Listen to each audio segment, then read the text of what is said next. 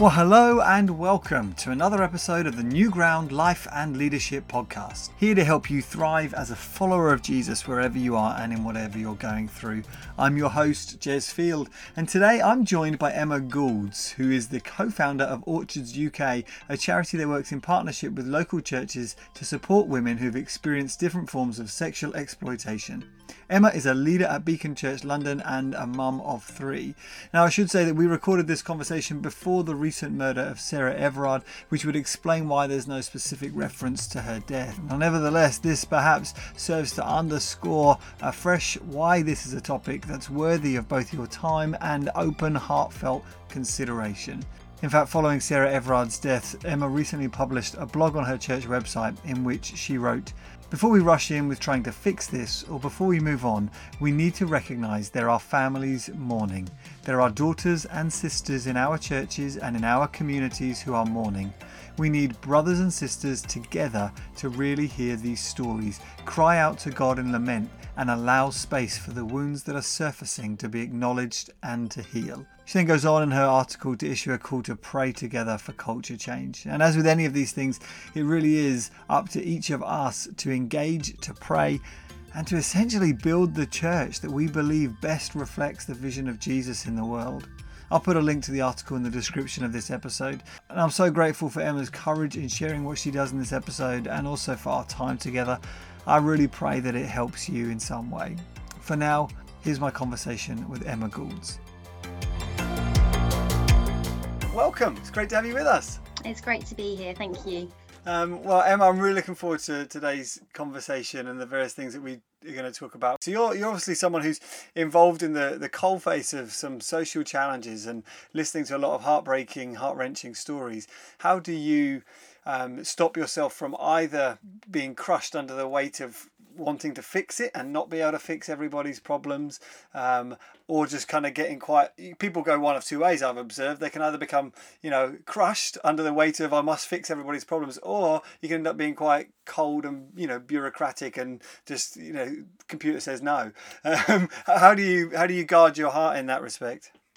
Um, that that's a that's a really good question. I think God has been so kind to me in that it's been such a it was a very very gradual journey into um, being involved in, in, in these things. So um, uh, you know, um, sexual exploitation, for example, it's something that's been that God put on my heart um, for a very long time. I mean, maybe you know, maybe almost twenty years. Uh, um, and um, I probably just before I came became Christian, I was you know something I was passionate about, although perhaps in a less healthy way.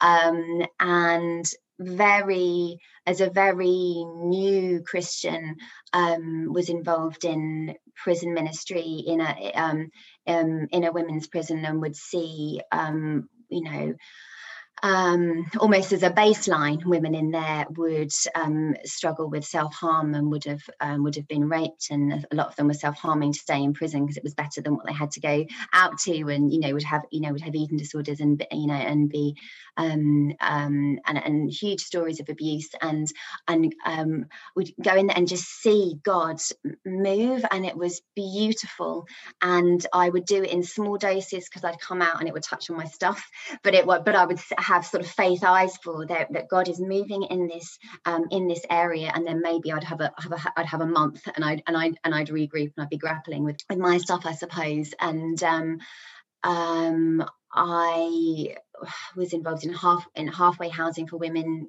coming out of coming out of prison and outreach in uh, off street prostitution about 15 years ago in um, sort of slightly affluent affluent area in London. And um, and it was I think God kind of increased um, the dosage um, of uh, you know of things, and I'd and I'd and I'd regroup, and there'll be things that he would be healing in my own heart. And I, you know, I'd have a job at the civil uh, civil service briefly, you know, year, year, years ago, maybe 15 years ago, where I'd be hearing, um, you know, um, some a lot of a lot of safeguarding issues, just you know, um, all the time, and I would and I and God taught me to to pray.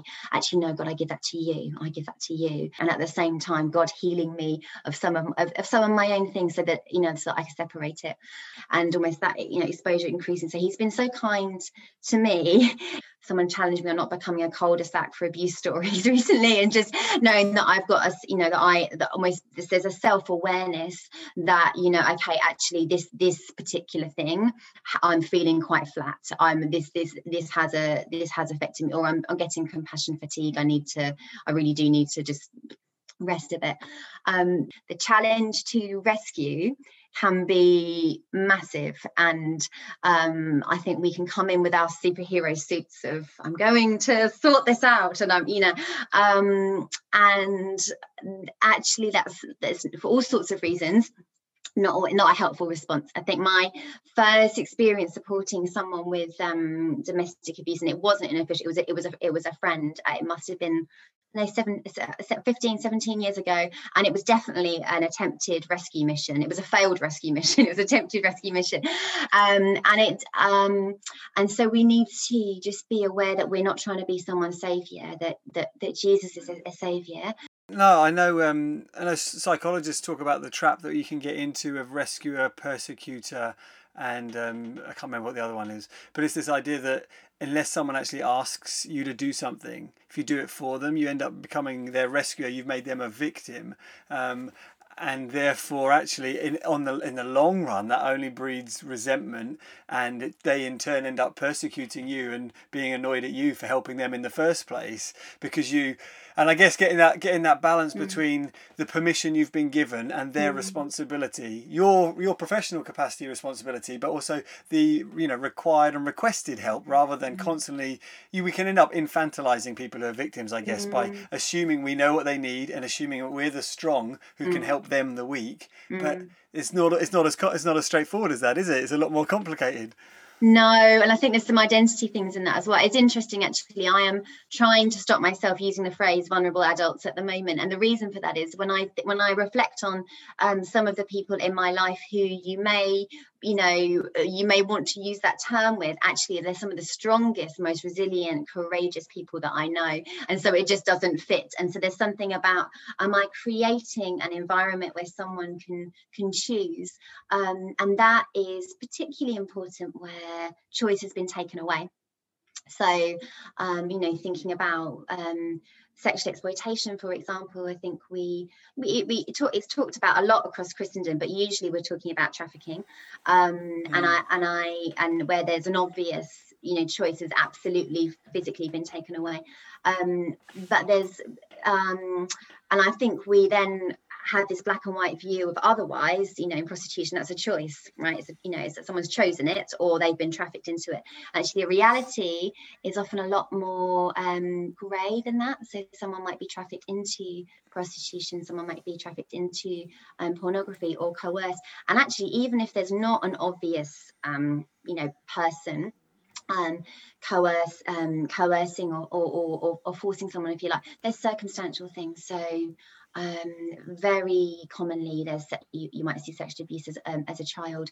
Very um, commonly you know in homelessness um, domestic abuse is one of the biggest um, reasons for women becoming homeless and actually lack of housing is one of the biggest entry points into sexual exploitation and um, um, in the form of sofa surfing you know you can you can you can stay mm. here if you that kind of thing um, mm. or or sex or sex for rent um, and um, and also across the sector, we're seeing women sell sex for the very first time because housing poverty is leaving them in a with a choice um, between um, sexual exploitation and homelessness.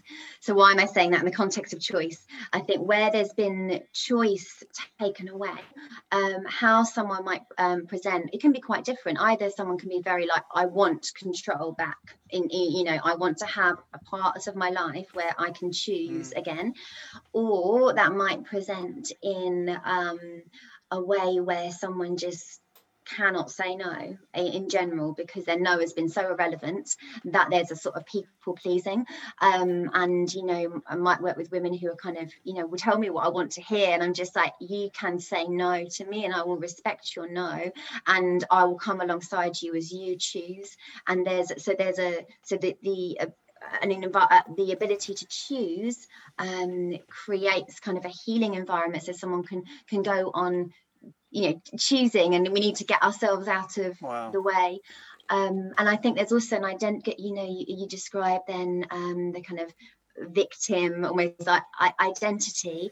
I think um, we you know need to you know across uh, across the board so i'm talking about abuse more more broadly um, not say people aren't victims insofar as we're saying things are their fault. I think that's very important and and you know um, and there can be victim blaming victim shaming and and that can play out a lot around you know our narratives around prostitution. So um not in that sense. So in that sort of sense you've been victims of abuse and of a crime. But the identity of victim um, can keep you in that that that place of of not being able to move forward or believing that I can't do anything else and I'm not worth um, anything more and um, and actually the church can have a real role in in in creating or, an environment that either reinforces that victim narrative or mm. um, um, or not or, ch- or, or you know or, or creates a, an environment where someone can can thrive and be Uh, you know grow in being who they were created to be Mm, no, I, I, thought what you said there as well about the importance of letting someone say no as a mm. means of giving them some level of control and power is mm. a really profound idea, actually, isn't it? The mm. kids learn that word early on and they learn to throw it around at their parents a mm, lot. And as, mm. as much as it might be frustrating for parents, it's really good for the child because they're learning they do have some control over the world that they're in. They can say this far and no further to things, or I don't want this, I don't want that. And that's a, that's a good lesson for people to learn. I guess people who have been victims victims of sexual exploitation have had all of their power and dignity robbed of them to the point that their wishes, their opinions, their desires counted for nothing. Mm. So they didn't have any no's left. So I think as that's really as I was reflecting as you're sharing there, uh, Emma. There's lots and lots that's coming to just kind of spinning around my mind that I'd love to take things in those different directions. There's lots of ideas and concepts you've thrown out that I think are so fascinating and interesting to explore. Uh, I think it'd be really helpful for the listeners to kind of just back up a couple of steps, really, and and ask the question: How did this become something that you got involved with? I know I've heard you speak before about some of your story and um, your engagement with the Me Too movement. Would you mind sharing kind of some of that and how you came to be so involved in this? I know you, you shared earlier about you having to process your own stuff while also trying to help uh, some of the women in prison? Mm. I mean, I would separate that there's the two things out a little bit. So the um, I think that in terms of working with women involved in in, in um, sexual exploitation and, and prostitution, that is something that God really put on my heart and um, when I've when I've when I've shared some of my experiences around um, around um, me too what I what I don't have is a is a I have experienced sexual exploitation and I, I just want to make really really clear the levels of trauma are you know incomparable. So I my I, I don't have a story of I have experienced this and therefore you know it would almost be like mm. saying I work with amputees because I had a paper cut once, and so I understand. You know, it's uh, and so it'd be quite dishonoring to some of the women we work in terms of the the levels of trauma, and that goes that goes so deep, and you know, um, so um, I just that there's he put that's something he he really put on my heart, and I cried out to God to be used in that area. Um, but I also, in the journey of coming in, I, and he took me on a journey of healing and some of my um, my my pain, I suppose, from what we might now to call, you know, hashtag Me Too type experiences.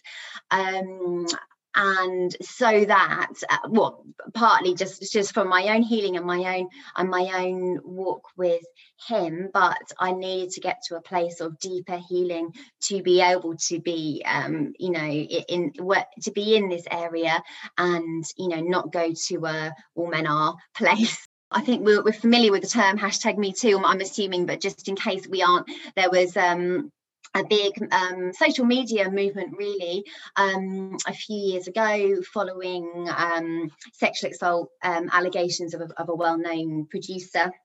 More and more women start to come forward saying yeah me too that's happened to me. Um, and um, you know telling stories of um, of, um, of, of sexual abuse, sexual assault, but also um, um, different forms of, of um, sexual harassment.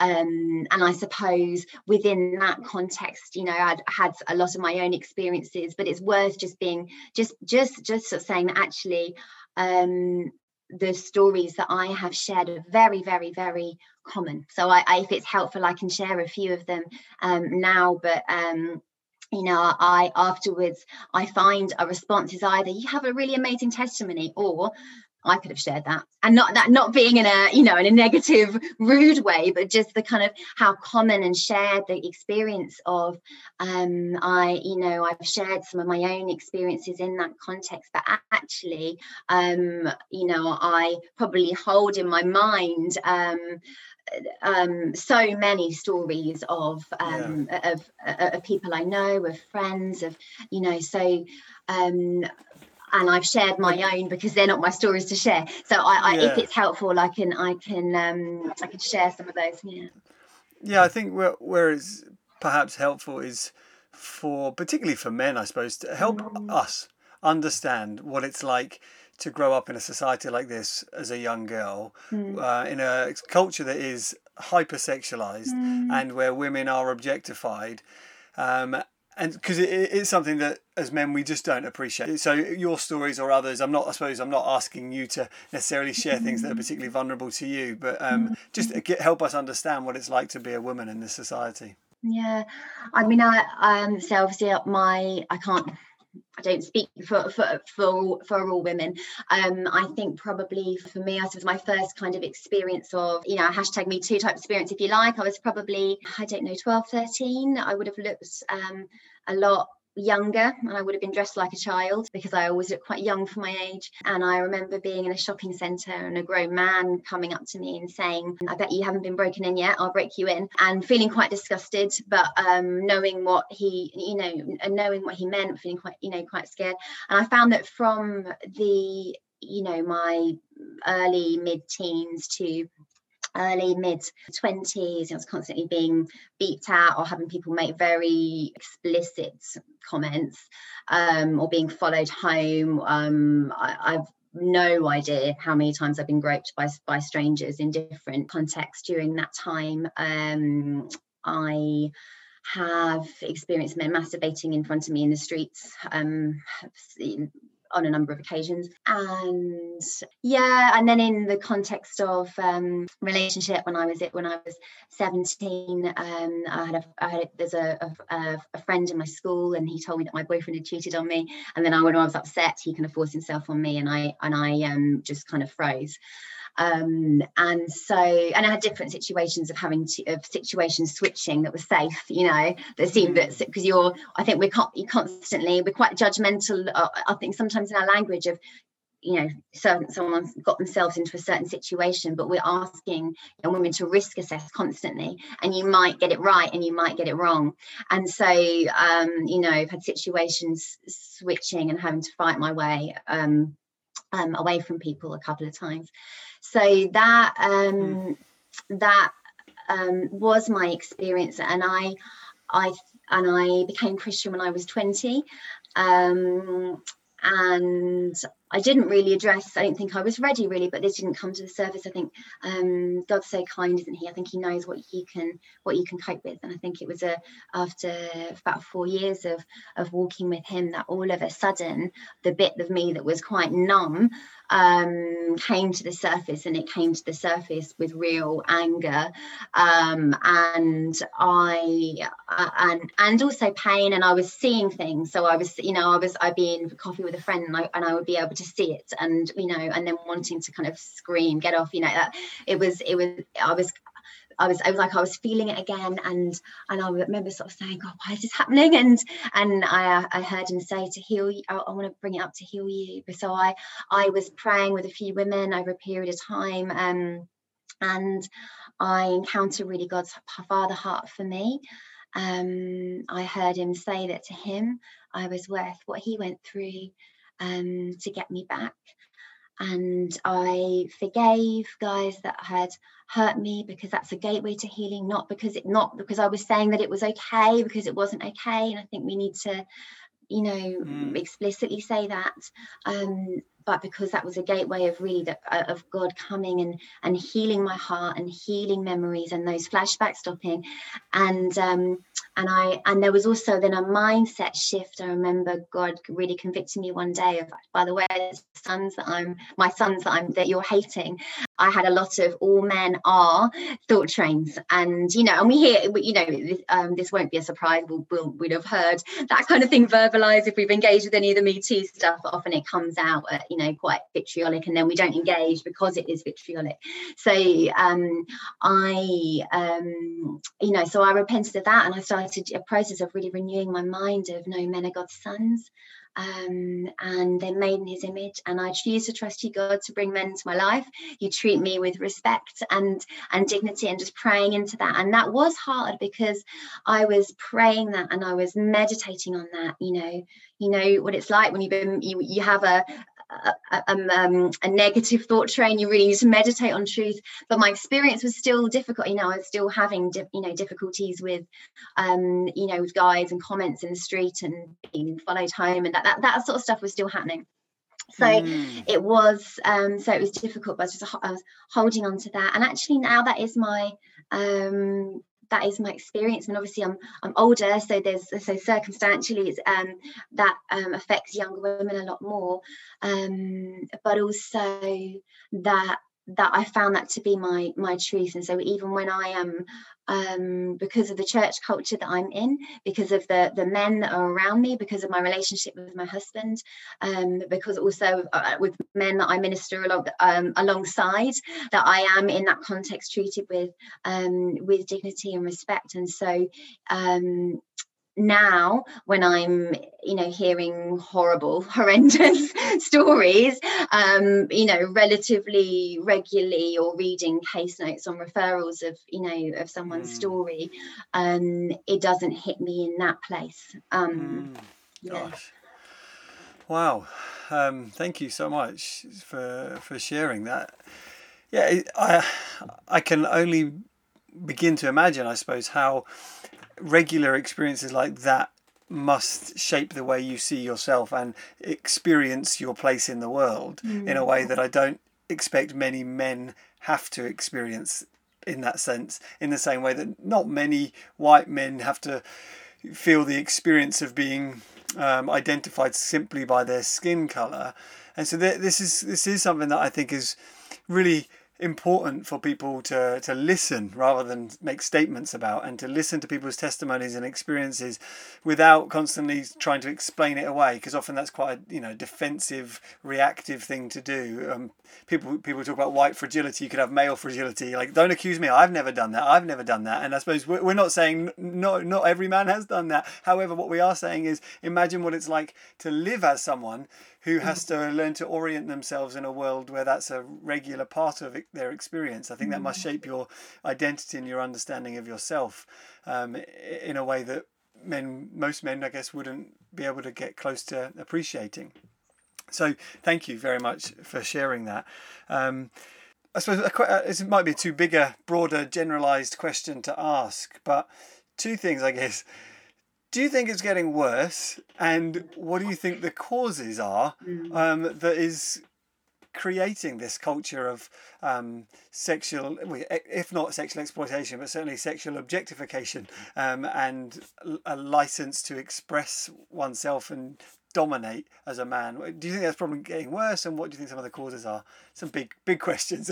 yes, I suppose it's quite, it's quite multifaceted. Um, I think with um, I think the culture has already been there. I think it, it, always been there. I think it's playing out in different ways, and so there. Um, partly because of technology, partly because of um, of um, social media. Um, I think something, some trends that we have been we have been seeing, for example, is um, almost the normalization of, um, of violence um, within um, sex and that becoming normalized for children and young people um, and how that then plays out in relationships. So, um, what does that look like? So, pre lockdown, for example, um, we were seeing growing trends of um, of child on child sexual assault. So I think often we think of sexual assault, we think kind of, you know, um, I don't know, middle-aged guy, exactly. I'm not saying he doesn't exist, but of what actually what what we're seeing is child on child sexual assault. Why? Because um, of the accessibility of um, of porn, um, and because of the prevalence of of high levels of violence in in in what um, children. And I say children because you know it's um, children of kind of nine years old are, uh, are, engaging with some of this, and it's not that they're bad kids, um, it's just that it's so accessible. Mm. And so they're first, you know, before they've even, uh, their brains are developed and before they've even shaped views of, of, of, of, sex and relationships and what that looks like, they are looking at an assault essentially. And sometimes they're at, literally looking at assault because, mm. you know, because um, um, porn sites post actual images of, of assaults or it's being played out. So um, we are then seeing correlation um, with um, those kinds of things either being played out within within relationships and it being and, and it being what children and young people are beginning to see, think is expected of them. So it's not that um, these are um, you know children from broken homes it's more just that th- this is what they have been ex- exposed to and that then becomes wired into their into their thinking. And we were already seeing um, um, an increase in in very very violent you know sexual encounters or sexual assault becoming normalized. I think now since lockdown see the situation is that we've got children and young people at home you know on um separate from other other children and young people where they might build relate you know build mm. um, relationships with um, there have been you know some of the major porn sites have almost been uh, communicating that they are doing a public service by what they're providing you know and so the that then is likely to um, to play out in in different ways and so I know that sort of sounds quite heavy to to you know um, to engage with, but that um, I think there's a big trend around um, normalization of violence, and I've been um, mm. I've been reflecting a lot on how do we how do we engage. So there's the the church obviously can be a place we need to you know have an awareness of this to be able to to be able to really engage to a place of healing when people are coming into our churches, but also um, something that really is on my heart is prevention because I think by the time that we really touch these topics, mm. it's um, you know it, in in you know later on in youth, it's already a ministry issue. If it's an issue, it's already an issue and it's an ingrained issue. Now, I'm not suggesting we suddenly start having you know horrible conversations with children in our kids work but there is something about how do we equip parents to be able to to parent um, you know in a way to address some of these things at prevention stage so that they are prepared for the moment when they are exposed because it's more likely that they will be than they won't um, in terms of the you know so that's something that's very much on my heart at um, at, at the moment. How do we um, explore um, healthy biblical relationships, but also healthy, healthy relationships, um, so that we start to create a culture because otherwise the norm of what you know will be shaped by a highly sexualized culture. Yeah and uh, i don't know if you've read um, nancy pearcey you come across her as an author but she uh, she i was just looking through one of her books recently and she says that the trouble is uh, you've got this kind of um, Con- there seems to be a lot of contradictions in society in the way that we are talking about um, relationships between men and women. On the one hand, you've got the the hookup culture and the prevalence of that. That sex is nothing; it's just an act between two people. So get you know, it, you just it just doesn't need to involve your emotions. On the one hand, on the other hand, we've got the Me Too move, the hashtag Me Too response saying how awful it is. And Nancy Pearcey was saying part of the issue is that we treat sex education like a, a how to manual, um, really just about our our biology and what you know what to do with what rather and we've detached it from relationship and we've detached it from the important and actually i thought it was a fascinating comment about lockdown and they're now being socialized by what they're seeing online rather than what they're doing in their playgrounds. And so children you know for us as adults you think well it's only a few months but for my four year old he's been under lockdown for nearly a quarter of his life.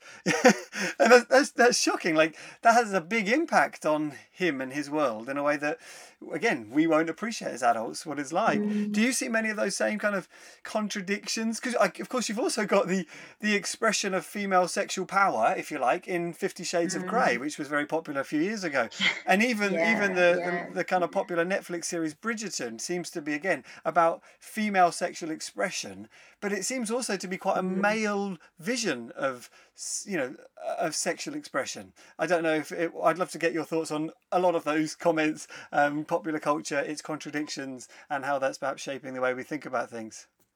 Mm. yeah I mean, it's very very complex. I think that um, the idea of em- empowerment is very is a very complex one isn't it? Because um, there's the you know power taken away in the moment where say if someone's you know sexually assaulted in that in that moment there's a power dynamic going you know going on you've crossed over somebody's no.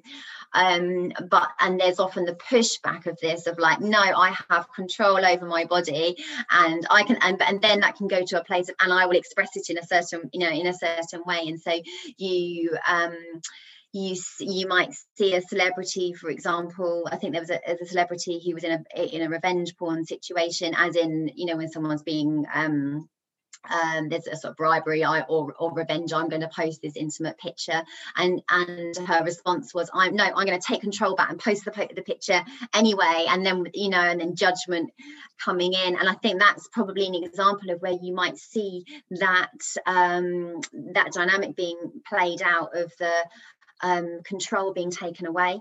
Um, and then a, a way of pushing back is no i'm going to i have control over my body and then there's the sort of you know um, so i think we need to understand the nature of control being um, being being taken away and like the, the history of that so i mean this is you know um you know of centuries of different ways of, of control over someone's body being taken away whether that's um, you know domestic violence or so-called honor-based killings or or FGM or um, sorry, female genital mutilation or um, or you know, or prostitution or, or rape or, or however it looks like there's different examples of of that you know of control being um, being taken away and, and the, and the pain of that. And so there's a lot I think there's a so this isn't the only you know it's, it's a very multifaceted question but and that this is one aspect of that narrative of um, a response being no i'm going to take control back and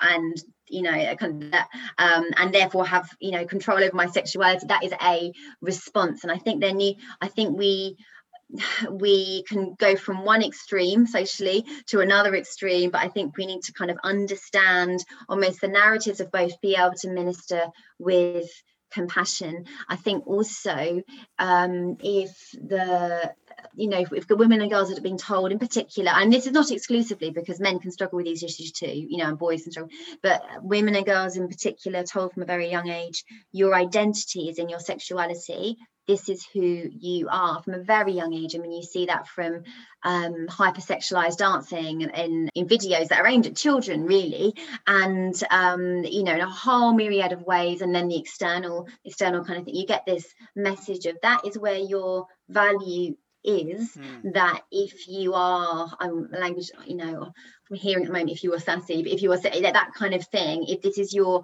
i you know this is your identity and that is where your value is and then hmm. attention coming there and that in, that message gets ingrained in all sorts of different ways and then as soon as um, she behaves in line with that, we start shaming and we start attacking, and that message of you are worth nothing more mm. comes again, but from a different angle and again i you know i, I suppose i've uh, talked about this in the past but a church can be a real place of um, healing and actually men within church um, can be a real vehicle of um, of healing by the way that they relate. I mean, um, you know, often talk about the 1 Timothy 2 um, family, you know, treating older men like fathers, younger men like, um, like brothers, mothers and sisters, you know, that that that family image. Mm. And um, and you know we lean it we talk about that in terms of purity and boundaries and that is really important of course. But also we need to recognize that part of that is that there is a relationship. This there is a relationship with boundaries but there is a relationship.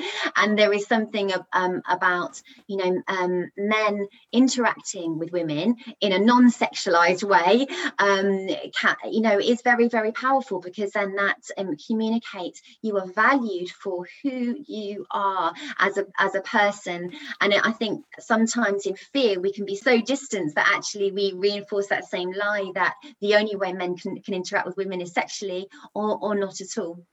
Um, and men can have a real role, really powerful role in in changing and shaping culture. Um, just a story came to mind on that actually for, for me just to kind of describe how that how that what that might look like. I remember like 12 years ago when i was doing um, that project with you know outreach in um, off street prostitution so going into flats um, it was really well run. And we had this wonderful training course that looked quite in depth at different aspects of you know personal safety or sexual exploitation. And we had a uh, we had a session that was looking at the demand side of paying for sex and so it's quite hot because i because because for me i was grappling with some of these things and i went into this session. And um, i think the stat that they gave was one in 10 men um, had paid for sex in their lifetimes. And i think now it's 11% of 16 to 70 so it's quite static stats. And there was a guy who was on the training and i heard a male voice saying that is totally unacceptable. And that for me, he didn't know this, he didn't know me, he was on the other side of the room. There was God did a real moment of healing in my heart in that moment because yes that is totally unacceptable but um but there was a male voice saying that and not only was that kind of um you know healing for me and and and and starting in with kind of reworking that all men are it actually changed culture in that moment because it mm. wasn't um that all men are it's that brokenness can play out in a particular way um but that is not um you know what god says about his sons mm. and actually that so there's something very powerful about um, about um, a man um, shaping shaping culture. So we've seen a lot of women's voices um, on on Me Too, and sometimes that can make us feel uncomfortable. sometimes, you know, that might you know we might we might be scared or whatever. Or whatever. Um, but there's something very powerful when um, when we that men's voices join with women's on this topic and um, and you know different aspects of our of our culture saying actually no this this is not um, this is not okay and that is not how how masculinity and femininity needs to play out within our context because mm, i imagine it can be very easy as you said to get into that that trap of vilifying men all men are um, mm. and equally men you know as much as women need to be transformed by the renewal of their mind about who they are and their identity and where their potency and power and agency in the world comes from so do men because uh, you know men are taught from a young age as soon as testosterone really kicks in at puberty this is this is a big part of who you are are. You use it to fight or to dominate, um, and actually looking at porn and and pursuing women sexually is just part of being a man. And so men can play into that and think, well, that gives me permission to behave badly because my culture says that's what men do uh, through mm. the messages that they send out. Yeah. But it does strike me as interesting that um, it, it, by and large in society, up until recently, you might say, I don't know, but um, there seems to be one key message that's sent to women about where their power can come from, and it is in their appearance and sexuality. Whereas for men, power can come in lots of ways through their use of their intellect, or through their physical strength and their, their muscles, or uh, or through their competency in their jobs, or their humour. And so it does seem the, the, the scales and the balance do seem to be slightly tipped against women in this regard. That there isn't too many visions of where power and identity and purpose can come from for a for a woman. Um, and so I do appreciate that this isn't all things being equal kind of kind of conversation because all things aren't equal in that regard. But I'd love to just get your comment then on how we how we avoid vilifying men because um, I am also aware that in the church sometimes there the we can be guilty of going the other way to the point that we present femininity as holiness and masculinity as sinful or we we talk about the, we talk about yeah. the sins of flesh the sins of the flesh as though they are largely things that men struggle with and men have a problem with and men need to stop this and men need to stop that and I think a mm-hmm. lot of men avoid churches because they think, well, I'm I'm basically told to become an emasculated version of myself or to become a slightly more feminine Mm. version of myself and that doesn't seem a particularly desirable vision of male flourishing. So um, again it's not a straightforward question. I appreciate i'm not looking to you to be a you know the guru of all things on this but it'd be really interesting just to hear your comment on how we avoid vilifying men and how we can present a vision of masculinity to men that is attractive but doesn't look like becoming a woman. Mm, interesting. I think there's a, um, I suppose a few initial thoughts. I think one is that I think we do need to be clear that you know uh, within our, within our churches and the way that we talk about um, you know um, sex with young people and things like that, that it's not you know, lust isn't purely a male issue. You know, women struggle with lust actually increasingly. Part, you know, um, you know, in research in different settings, you know, pastorally, women are um, can struggle with pornography, and and so that that's something that's that's probably worth knowing that we're not to, and we're seeing boys struggle with body image. So I think we we do need to probably hold that in the way that we that we minister. In terms of masculinity I, I know i know what you mean. I think when the, there was i don't do you remember at the turn of the, the millennium you're probably um, the right age range i would imagine the millennium man. I don't know if you remember that. There was this idea of the millennium man and and it was that kind of slightly slightly softer slightly you know more effeminate had a man bag Yeah. you know that kind of that kind of thing so um there was so there was this kind of you know narrative about that and then there was and then there was a lot of pushback i think from men of kind of feeling a bit uh, you know emasculated and so that you know that you can go from one Mm. extreme to to the other kind of you know um being the power dynamics of um, of women, um, you know, experiencing different forms of gender-based violence, and saying that is enough is enough. We need to address this, and then going to the other extreme, where then you know men don't feel they can they can do anything. So I think what we need to distinguish between is um, you know your identity as a as a as a man identity as a woman and how brokenness and how sin can often play out and there's a real distinction. So that kind of the sort of toxic um sort of toxic things that um so when we are exploring when we're unpacking you know things like um, pornography things like um, you know sexualization things these these kinds of topics um, you we you might hear pastorally i don't know about you but i've certainly come across this come on that's just what guys are like. And you know you might hear men articulating that but you also might hear women articulating that. So and you know in it same in some ways it's it can be sort of seen as you know we, we need to we, we need to protect men but actually that view is doing men a real disservice and it's a slightly window dressed version of that same lie that i talked about walking out of myself of this is what men are like because um because when we when we do that when we say you know this is just what men are like that in itself is is almost disempowering men to be able to to walk out of things. So so what do i mean by that? I'm not talking about um, physiological drive. I'm not making a comment about that. I'm not talking about you know hormones. That's not what i'm or you know or attraction I'm, i don't mean that. I mean when that we we start using that to justify objectifying women we start using that to justify these kinds of things that that all of these movements are um are, are speaking out against then we are minimizing all of what what, what men can be. So because there's a there's a difference between um this is a common struggle but i am a child I, i'm a child of god and i and i can choose to well this is just my identity it's who i am and therefore um you know i have to watch porn and therefore or therefore i have to do this.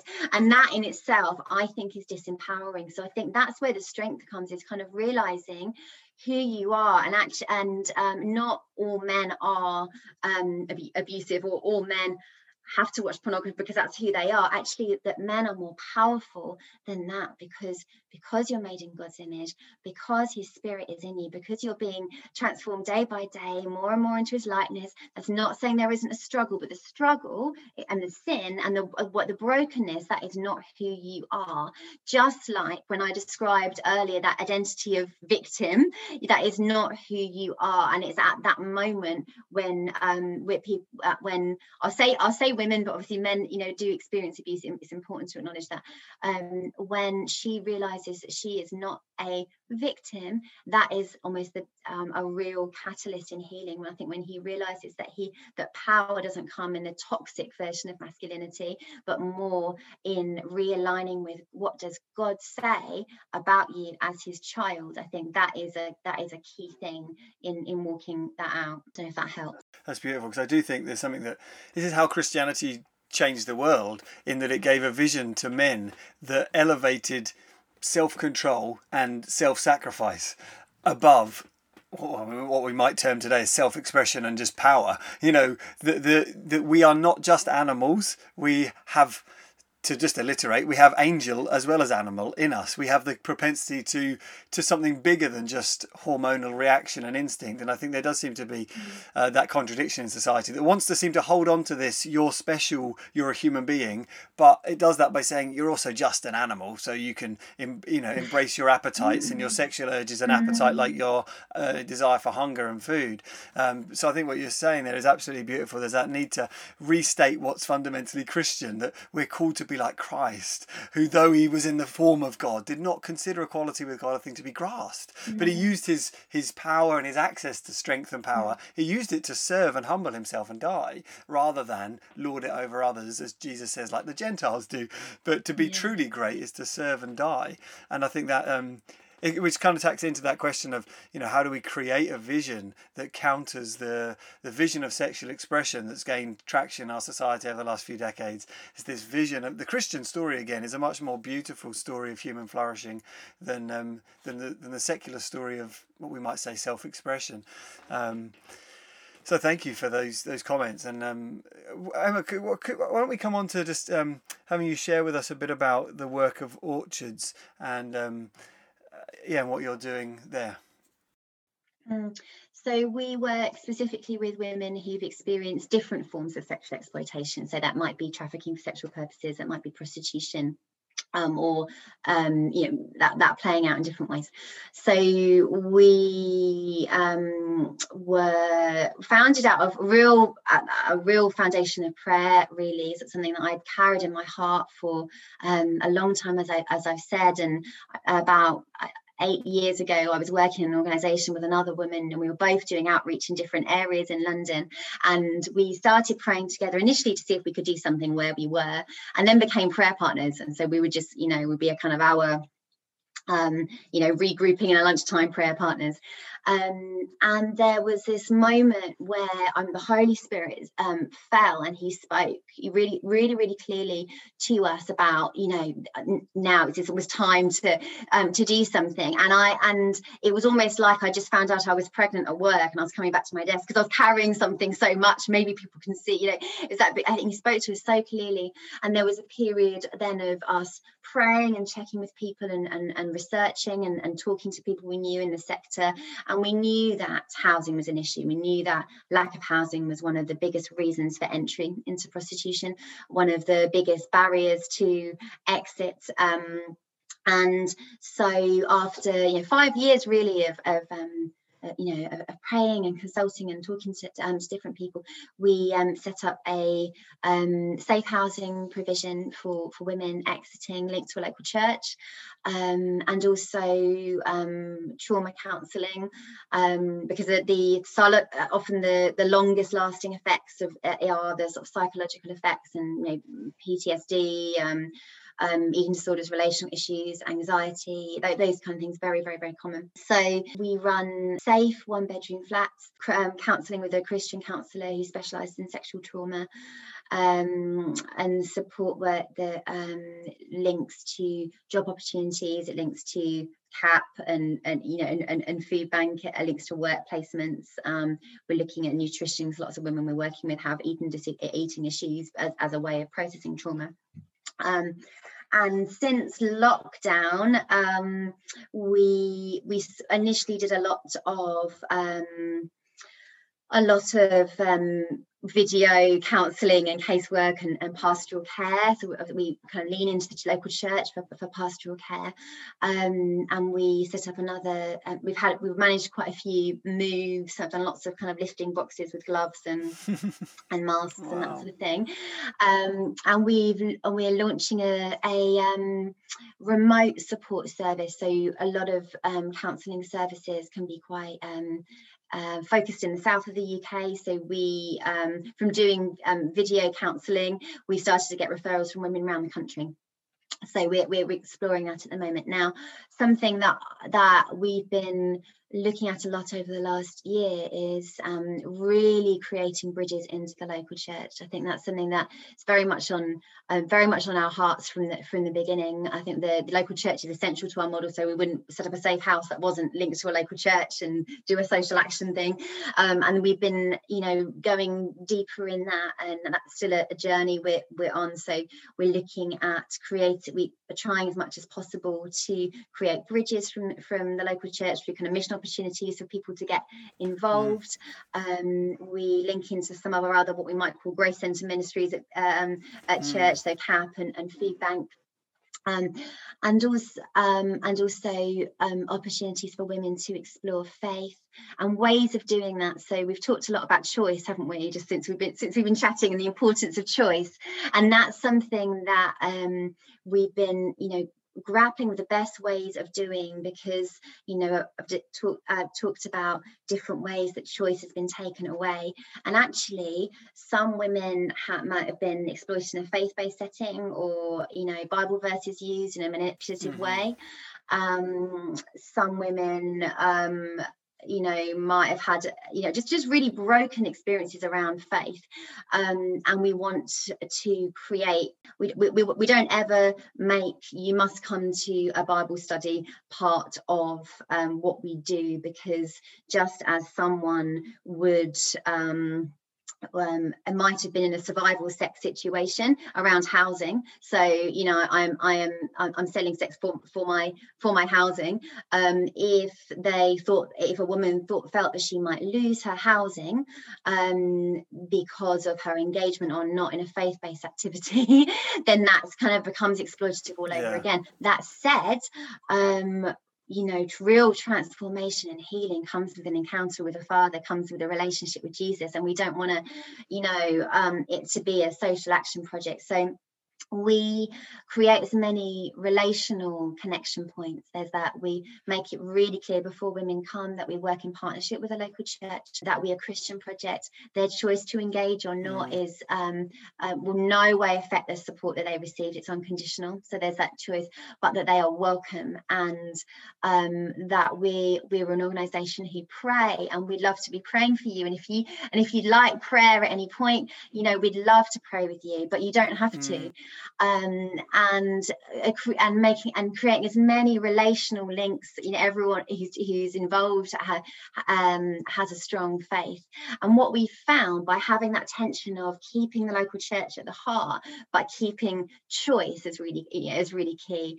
Found you know people having an um, an encounter with God in a session, and suddenly they're exploring faith with me, and now we're going prayer walking mm, regularly.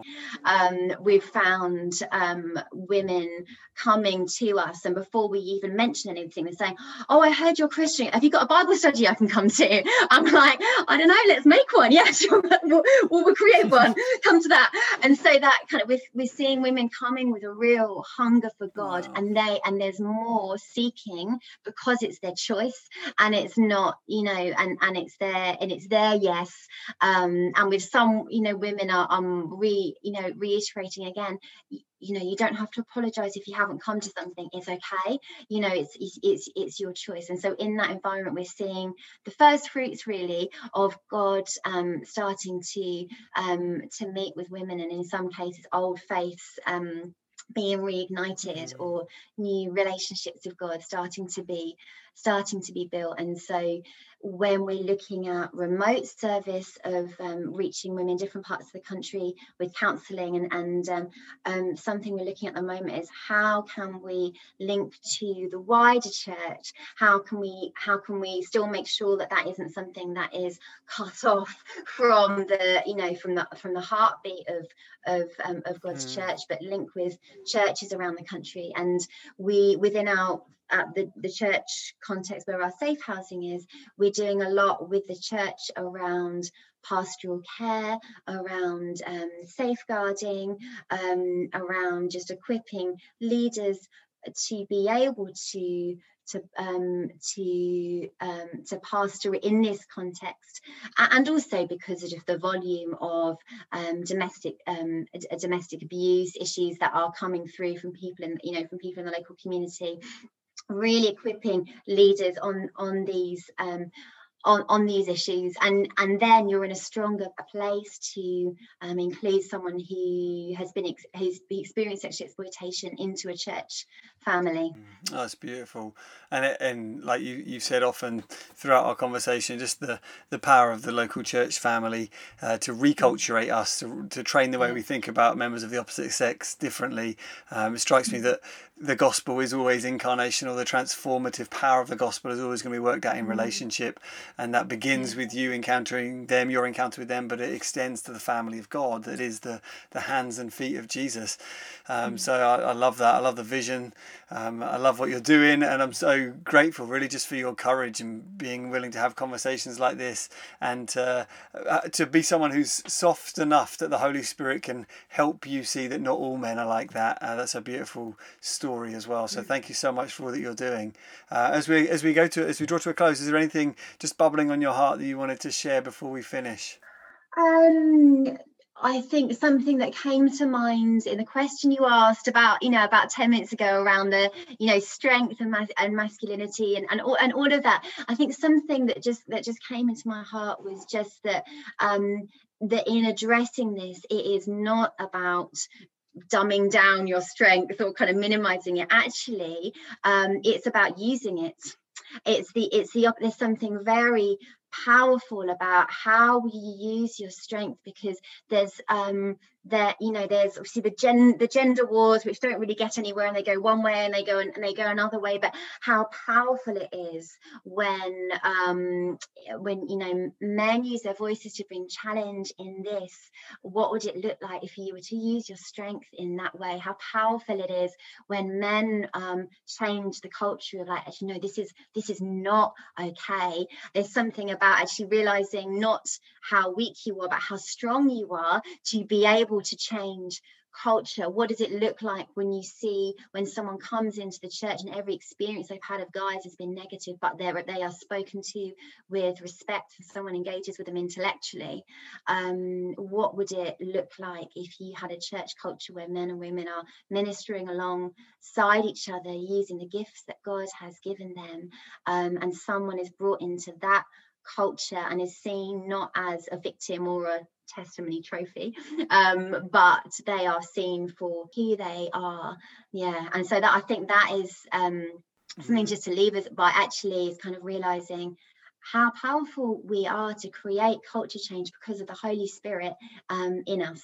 Mm, that's brilliant. Thank you so much. And, and i remember i heard someone say that actually asking women in this situation or black people in the conversation about race asking the women to be the voice of change is quite sick because it's like asking the victims to be the ones who overthrow their oppressors all the time whereas it should be about empowering the leaders to take responsibility in the church to change a culture that nece- doesn't necessarily affect them directly because they're not um, the ones who live with this experience day in day out, mm. but they're the ones who, like Christ, step up and take responsibility for another's challenges and do what they can to change things for that person's benefit without asking them to summon the courage all the time to be the testimony, to be the voice. If they want to, great. But you know, we shouldn't be looking necessarily to them mm. to be the ones who are the vehicles of change.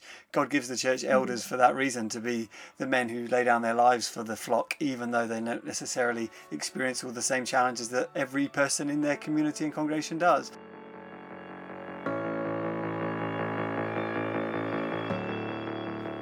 Well, as I said at the start, I'm so grateful for Emma's courage in sharing much of what she did and for her wisdom in how we in the church can change things and turn things around. Because we have the gospel and we have an understanding of male and female as being both equal in God's sight and both equally made in the image of God uh, whilst at the same time a vision that doesn't deny our masculinity or deny our femininity or wish to erase them or change them altogether, but merely to redeem them and see them expressed as God intended. I hope you appreciated that conversation. Next time, we're looking at a very different topic together. I had the privilege of sitting down with Mike Betts, who is the apostolic leader of the Relational Mission family of churches, part of Newfrontiers, and we discussed the post pandemic revival that broke out in Lowestoft in 1921 almost 100 years ago to the day. It was exciting and inspiring. Here's a snippet of our time together. The presence of God would be such in those times that people would be walking across the, the, the bridge in the town, the, the, the river separates the two halves of the town. People would be walking across the bridge there and uh, the power of the Holy Spirit would just come upon them and they'd be clinging onto the railings of the bridge, just weeping under the awareness of they need a savior and, and the, the, the sinfulness and the fact they needed to just get right with God. Oh, it's a good one. I think you're going to enjoy it, and I really look forward to bringing it to you. That's in two weeks' time here on the New Ground Life and Leadership podcast. Until then, keep pursuing Jesus with everything you've got, and I'll see you soon. Bye.